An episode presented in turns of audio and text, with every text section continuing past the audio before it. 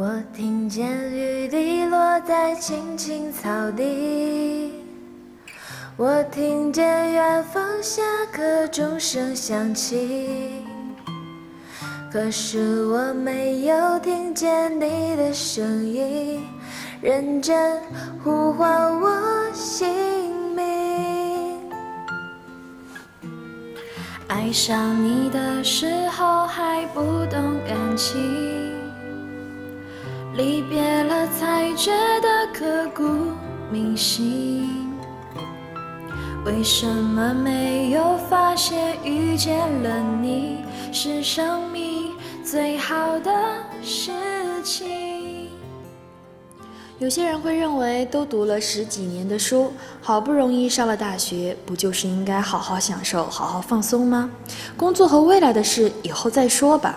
这种人呢，属于自我麻醉型。好比温水煮青蛙，却乐在其中。等到了毕业季找不到工作的时候，又开始抱怨和吐槽生活，并和周围的人传播读大学一点儿也没用的消极观念。但也有一些人一直身处迷茫期，想学习又提不起劲，想努力又不知从何下手。偶尔喝个鸡汤打个鸡血，浑身充满能量，并且热情高涨。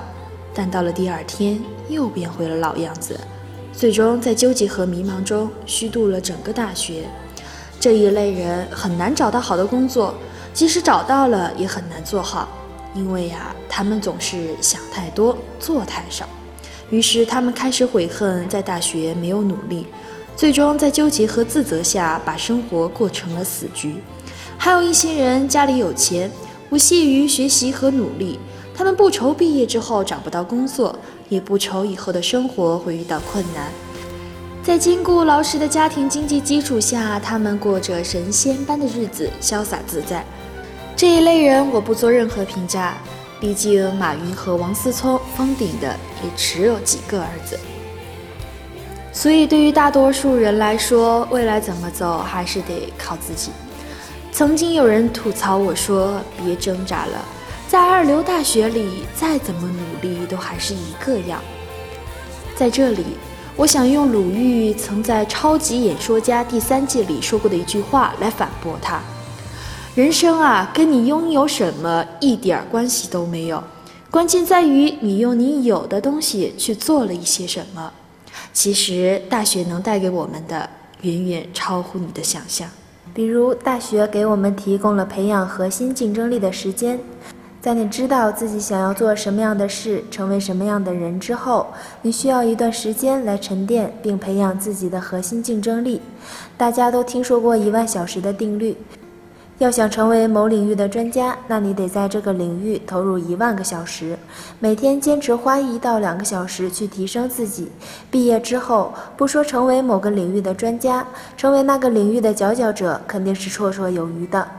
大学这几年提供了充足的时间去建立起自己的核心竞争力，往往就是这一点拉开了同龄人之间的距离。这时有人会反驳我说：“就算没有上大学，也能在工作中培养出自己的核心竞争力。”是的，没错，在工作中沉淀和积累，也可以培养出自己的核心竞争力。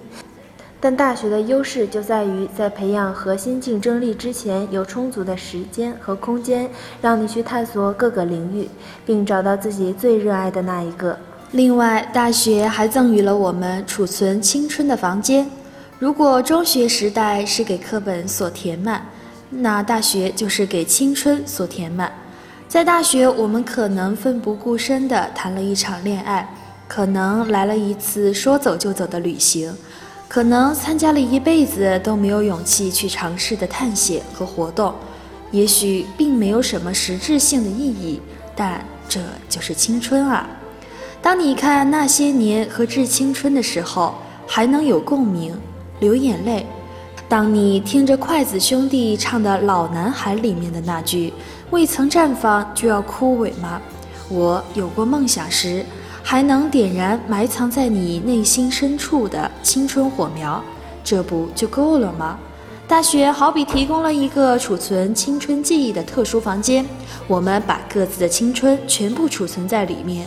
等到在生命中某个不经意的瞬间悄悄打开时，总会心间一暖，会心一笑。所以，当我们每次回想时，才发现生命当中有那么一个特殊的房间，有那么一段记忆，是属于自己那段独一无二的青春。大学能带给我们的，除了成长，还有青春。大学赋予了我们思考的空间。在高中，每天被课表和各种考试所排满，周六好不容易休息一下，第二天还要补课。那时候，大部分的心思都在高考上，别说静下来思考，喘气的时间都没有。应试教育扼杀了很多人独立思考的能力，这也是大学生在大学里普遍迷茫的重要原因之一。到了大学，好不容易有了大量的时间和空间，但很多人却不知所措了。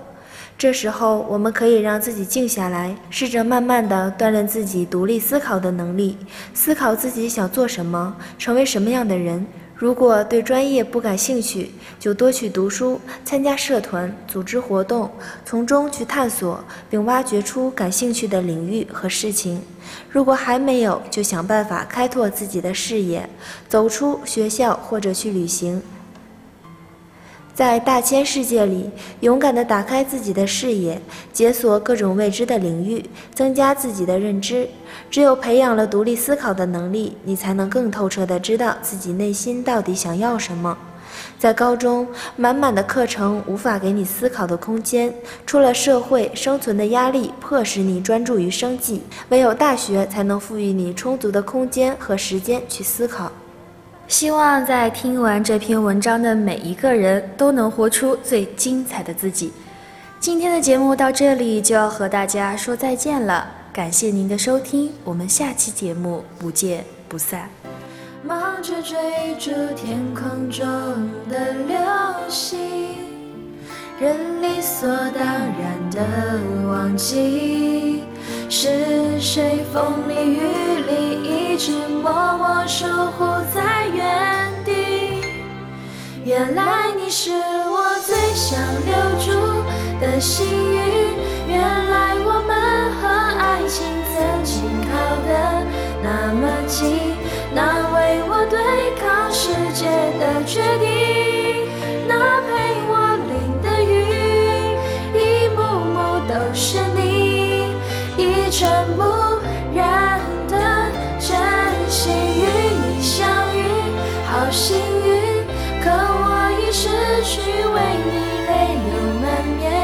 的旋律。但愿在我看不到的天际，你张开了双翼，遇见你的注定，他会有多幸运？